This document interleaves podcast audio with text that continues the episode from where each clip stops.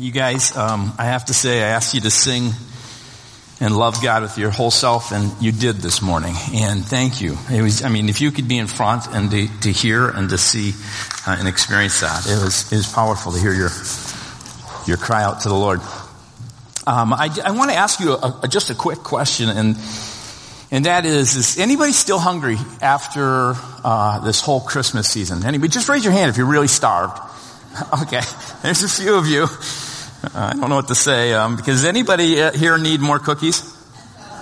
Yeah, there's a few. A- anybody need more fudge?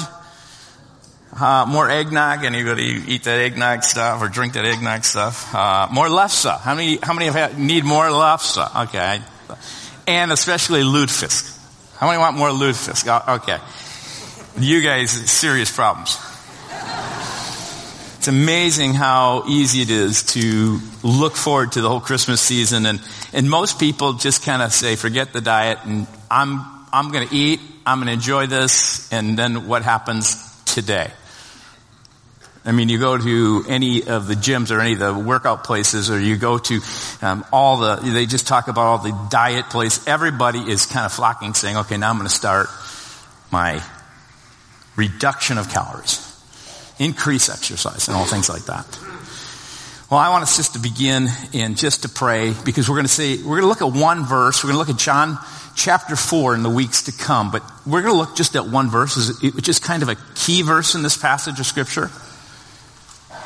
When Jesus just says, my food is to do the will of him who sent me and to finish his work.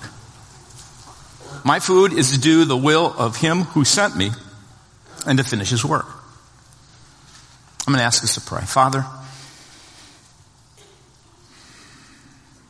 open our hearts, deepen our appetite, make us hungry to hear and understand what you said, and even more than that, may it nourish us and, and move in us individually and collectively as this body that represents you in this community. We pray these things in Christ's name. Amen. Just imagine, if you could just imagine for a second, if Jesus showed up here today, okay? Right here in this room, maybe where you live this afternoon. I mean, Jesus was there. Maybe tomorrow when you go to work or you're at school or throughout the week with whom you socialize, Jesus is there. What would you think? What, what would you feel? I mean, what, what comes to your heart right away? Fear? Possibly excitement? Maybe joy? Possibly disbelief? Well, here, imagine something else. Imagine a church, a community of people who follow Jesus doing whatever it takes to live and to serve like Jesus in their homes, with their family, at their place of work, or at their school that they attend, or with friends they hang around with, or where they shop at the grocery store, where they go and they frequent restaurants that they kind of maybe see as a similar person who serves. Pretty much anywhere where you go. Imagine a church that does that and in them, in a sense, Jesus showed up. Imagine a church, the actual body of Christ. You know that we are called the body of Christ, which gives us a hint of what it's supposed to look like with regard to Jesus showing up. Imagine a church taking seriously, wanting, desiring, hungering more than anything else to see the very character of Christ formed in your own heart, my heart in the heart of this body. And then living and training and committing to do those kind of practices, those very things that allow for God to begin to, to motivate us and to transform our will and our lives and to open our eyes and our ears to the very presence of the Father so that we could be like Jesus. Because this is really what it's all about if we're just going to get really honest about the whole coming of Jesus and what that means, it is about growing daily in our love and trust to Jesus so that Jesus is actually formed in us, so that as we leave here, Jesus shows up in our, our marriage relationships, in, in our families, with our kids or with our parents or with our grandparents or where we work. Jesus seems to show up.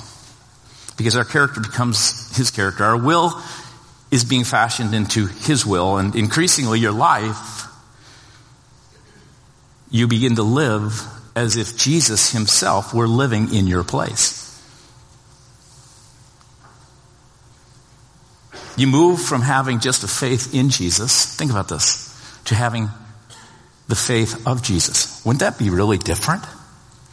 You move from just loving and having a love for Jesus to a place where you actually express the love of Jesus. You move from a place of just wanting to serve Jesus to a place where Jesus is now actually serving through you. Well, as we look at this passage of Scripture, that is what Jesus wants to do. In fact, the reason he came and he lived this perfect life and he sacrificed his life on a cross was in order to put us in touch with God the Father so that we could know God and we could begin to live like Jesus. And, and what is even more than that is the resurrection is, is the statement of the power of God to be able to transform each and every one of us to become like Him. And beyond that, he gives us the Holy Spirit. This Holy Spirit, he at one point you know, says, wait, and then the Holy Spirit comes, and for all who have placed their faith and their trust and, and begin to start saying that I want to be conformed into the character of who Jesus is, I want Jesus to show up in my life, not only do you have the power to do that and to be transformed over time, but you actually have the Spirit of God residing in you. That was the whole reason the temple was destroyed, because he didn't want people continuing to go to some temple. He wanted people to realize that just like Jesus himself had the temple of the Spirit inside of him, we have the Spirit of God inside of us, and it's through his power and ability to bring Jesus everywhere. So if you look at the life of Jesus, and then you listen to what he says in John chapter 4 verse 34, you get an idea of what it takes to become like Jesus. He kind of throws out before us in just a sentence what it, what it, one of the just simple things. We make it so difficult, but you just read this and, and we will read it and you'll see there's, there's, there's a few things that are really important. But the context, let me give you the context of what's going on. Jesus has just left Judea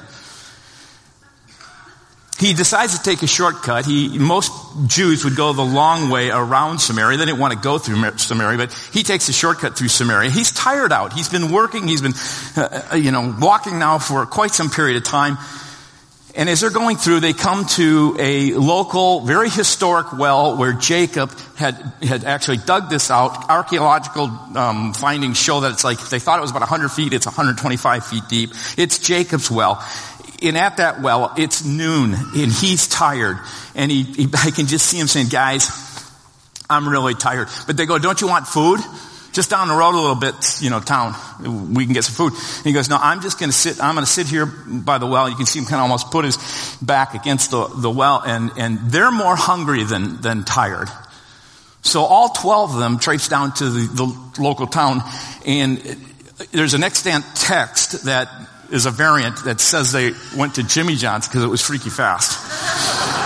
Don't know if that's true. That's not included in your text, but. But as they're gone, this woman comes up at noon with a jar of water to get water from the well.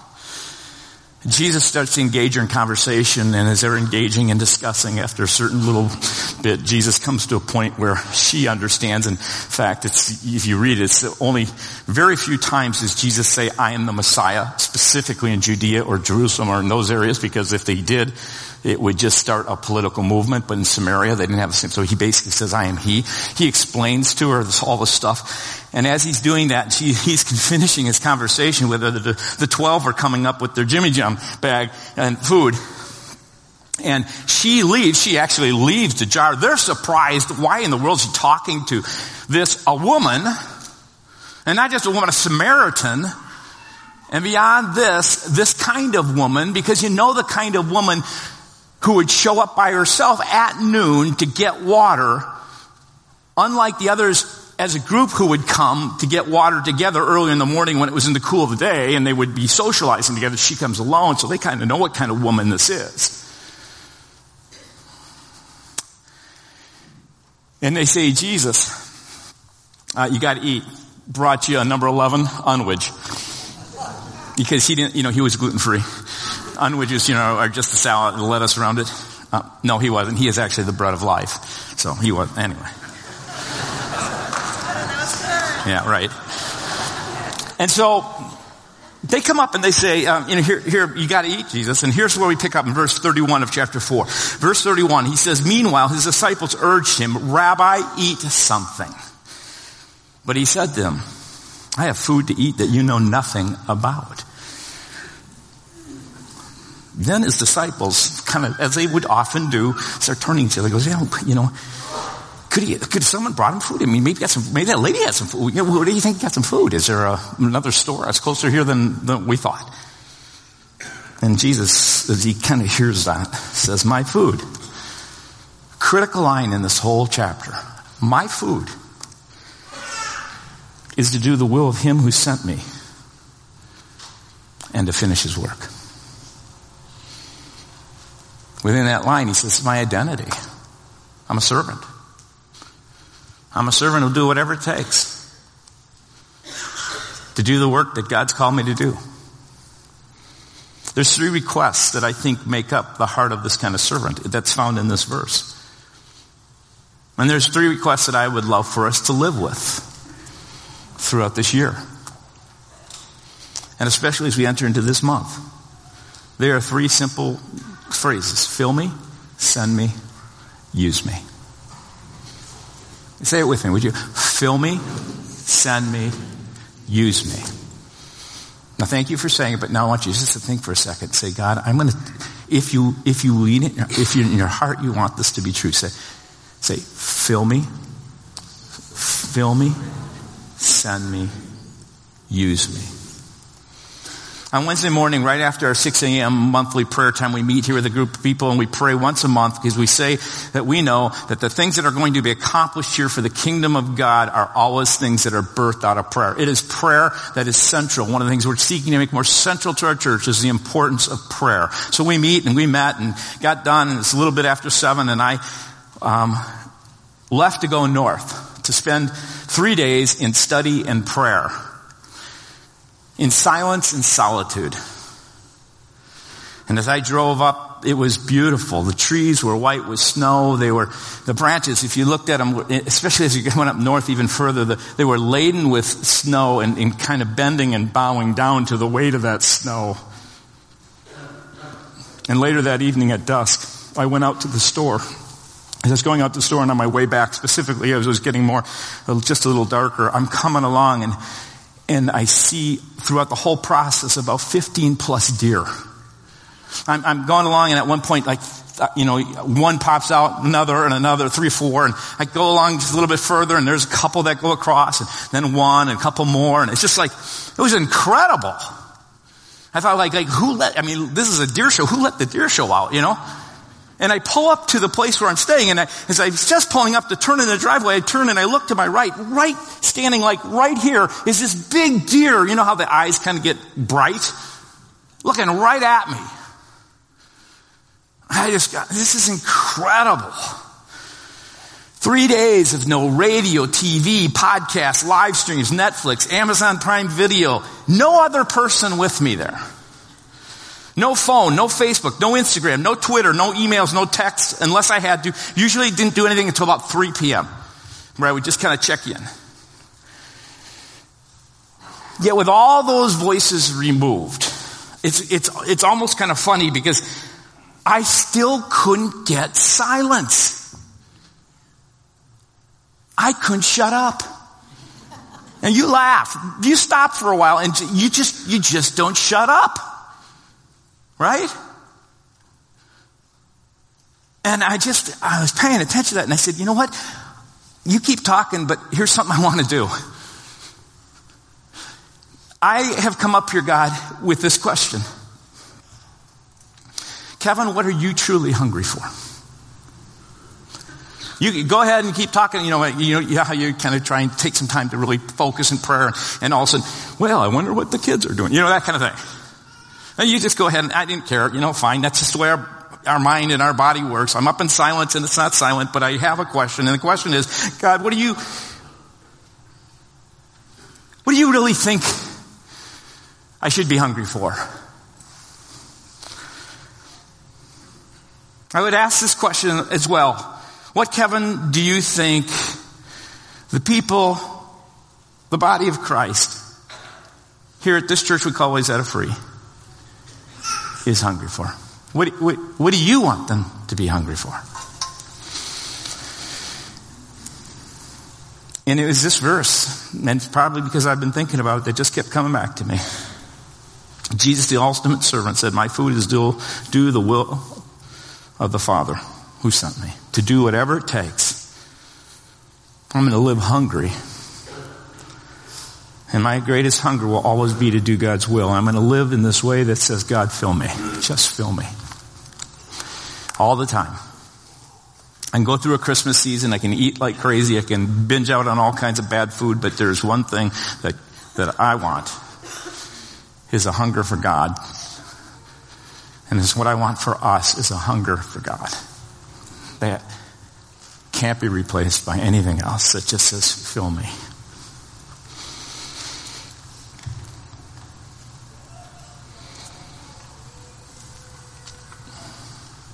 What are you hungry for? I believe there are some people right now who are hungry for a new start in some area of your life, maybe a new start spiritually. Maybe before God you are completely shipwrecked. You maybe have never had God in your life, or maybe you have had God in your life and you remember those days when He was there and you've come to a place and you're coming to this place and you're going, I need a fresh start. I need to be filled by God. And one of the things I was thinking about when I was praying about this is I was thinking, you know, God, it'd be really nice to get a little upgrade spiritually but the reality is when I look at the world and I look at the things around us, we don't need an upgrade. We need a complete filling of God to change the world, the environment, our own lives, our own church. We need a hunger for God. Do you know what's really cool about hunger? Is you can read it throughout scripture. I challenge you to think about it. If you look at even in Exodus, the, people are beginning to groan and, and, and they're just groaning and it says that God paid attention to it. But it wasn't until they were just crying out to God after a series of things when they were placed in a, a position where they could not do what they needed to do, which is to make a bunch of bricks without straw. The quota was just way too high and then they just cried out to God and said, God, it ain't gonna happen unless you show up.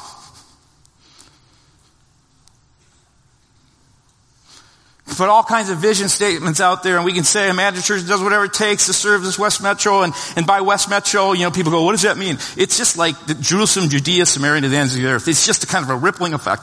God has placed us here. So just like in your own home, you know your first responsibility is to yourself spiritually. And then the next responsibility is to the person that if you're married or if you are in a close friendship, if you're not married, whatever, you have responsibilities to family and then it just kind of ripples out. And I was just praying through thinking about this and I, the water level of the presence of God throughout the world. Now there's places where God's at work, but throughout our nation, and I'm not into this, you know, or, hear me in this. My prayer is we don't need just an upgrade. We need the presence of God. We need the water. The, he says he'll fill the earth with the, with his, with righteousness like, like water fills the sea. We need not just enough, we need it to be filled with his presence. And I'm just really, really hungry for that. I just, I just, that's what I want my life to be about. That's what I want our life to be about. And I, I can't decide for you, but I can tell you this, that Jesus said, those who hunger and thirst for what? Right? For God, basically, His rightness in your relationship between Him and yourself, in rightness between your relationship in your family and, and those close to you and, and where you work. There's a hunger that says, I'm just, I just want things right with God. What does He promise? For those who hunger and thirst for righteousness, they will what? They'll get a little drop of, you know, of my presence. Yeah, maybe I'll just pour, a splash a little bit of me on them. He doesn't say that. He says, I'll fill you. Here's an incredible promise, folks. God responds to our hunger. Think about it. God responds to your hunger. You're here and you want a fresh start. God sees that. And if you're hungry for it, He's ready to bless it. And if you move into a place you say, God, fill me, He will do that. He promises to do that. My wife has an interesting um, habit when she eats. And um, I wrote this in my notes, so I'm going to say, you know, I, I, probably haven't told you, I love my wife, Grace. She's not feeling well today, but I just, I'm so grateful for her. And I watch her habit, and she does this interesting thing when we eat. No matter how good the main course and all the assortments of the main course are, she always saves room for dessert for the most important part of the meal. She's a real good Norwegian. Now, I'm a German, and, and, and, and so for me, I, I, not, that's not me at all. And when it comes to the main course and all the things around it, if it's really good, I just keep stuffing myself. And I have another habit, not just to stuff myself with that and think nothing about dessert, the best part. I have this habit that, and I don't know if it happened because I was growing up in an era where you, you know, you had to clean your plate, you know, clean plate if you really want dessert. Anybody have that? Kind of grew up with a little clean plate psychology? Well, I have this habit where I always eat everything, kind of almost start with things I don't like first until I get to the one thing I really like. Anybody else do that stupid thing? Okay, I see people pointing, I'm glad you do. Some are pointing at their kids or whatever. Well, there's a couple flaws to that. One is, when you do that, you kind of get full, and so you don't have the same vibrancy of taste buds for that thing. And the second thing that happens in something like that is it usually, if it's something hot, it gets cold. I like my wife's philosophy. You know, you don't stuff yourself. She eats all of it and then she waits. She saves room. She makes space. And I, I was just thinking about this with regard to hunger and everything else with regard to hunger for God. And I, I got thinking about it, and that is, it's kind of the way we live our life even before God. We just fill ourselves up with all kinds of other things and activity. And they're not bad things, they're good things. They're, they're things that are necessities throughout the day, but we, a lot of times, can go throughout the day and we leave very little room or space for God. We, we never even pay attention to that hunger we don't make space. And so, one of the things we're going to do this year, starting tomorrow, and you can get the little sheets, we'll talk more about it, is we as a church are going to make a statement, symbolic and yet I think real statement, where we're going to say, God, we're going to start by giving you first place, and we're going to tell you we're hungry for you. We're going to fast. Some of you, and I, I ask all of you to be a part of it. I ask that we all come hungry before God together. Now, I'm not talking, you don't have to fast physical food. We have a sheet that explains different ways. You may want to fast from social media, whatever it is, but the whole purpose of this is to, is to say, God, I have natural ha- appetites. I mean, none of us are going to starve, right? We're going to find food. And I can also believe, you know, people who are the news junkies who got to look at their Twitter, social media, or they got to read the paper, whatever it is. You're gonna, you'll get your news because that's a priority to you. Or if you want to stay in touch with what your friends are doing, so you're, you know, kind of one of those FOMO, you know, fear of missing out kind of idea with Facebook or whatever else, eh, you'll get it. But what I'm going to challenge you to do, and I'm going to challenge all of us to do, is to let those natural appetites, to say, you know what, I'm going to fast from that for three days. Three days. Three days. You could probably do it. Some of you will fast from food or sugars some of you may fast from social media. Some of you may actually fast and say, you know what, I, am not going to read the paper for three days. And what I want you to do is to take that impulse. When you start to feel that impulse and go, you know, I want to do that, because it's going to be natural. You're going to grab your phone, you're going to want to look at it. To go, God, I'm going to stop right now and I'm going to just let that, that movement, that urge, that hunger, that appetite remind me of one truth that we just talked about today, and that is I am asking for you to fill me. I'm going to pay attention to one of these hungers in order that I can begin to pay attention to the hunger for you. I'm going to ask us all to do that. I'm going to ask you to do that for three days, and I'm going to ask you to come back on Wednesday night, because on Wednesday night we're going to have a time we're going to break the fast, so I encourage you all to come back as we break the fast, and I want us just to share the things that God has been speaking in your life through that time, because I promise you, He will speak to you. If you want to hear from Him, He will talk to you.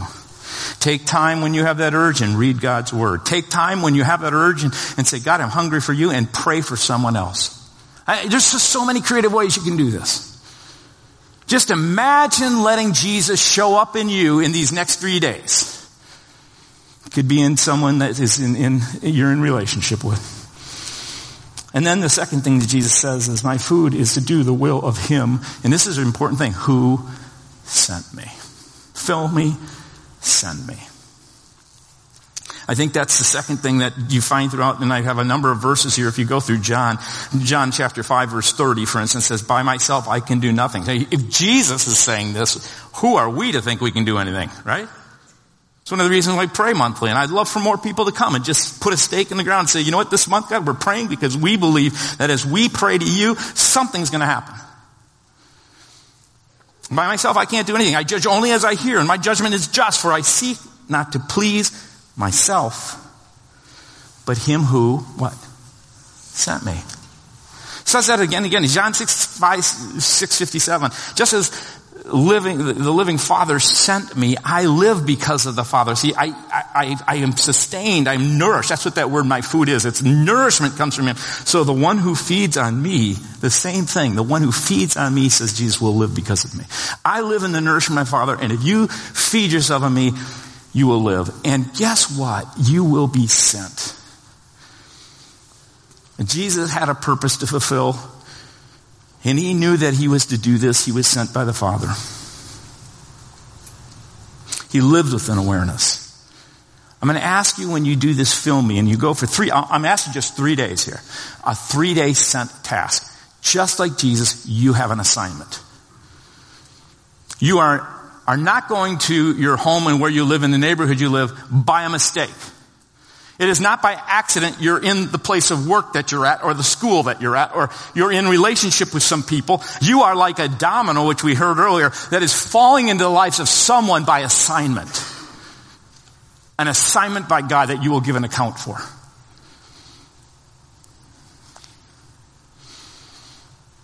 Because our life is not our own. Your life is not your own. You are praying with hunger, fill me, and you are also praying with a sense of assignment and saying, God, send me. So what I'm going to ask you to do for the next three days, here's a simple thing I'm going to ask you to do. As you roll out of bed, okay, how many are rollers out of bed? How many hop out of bed? There are hopper out of bedders, you know, they really are. If you either roll out of bed or hop out of bed or you just kind of slide out of bed, I don't care what it is. I'm going to ask you to do this. Get on your knee and say, Jesus, today, I want these urges, these appetites, these things, whatever that focus is, to redirect my thought to you. And right now, right today, right at this moment, before I even get going, I'm asking you what's my assignment. I may not even know what it is, but send me.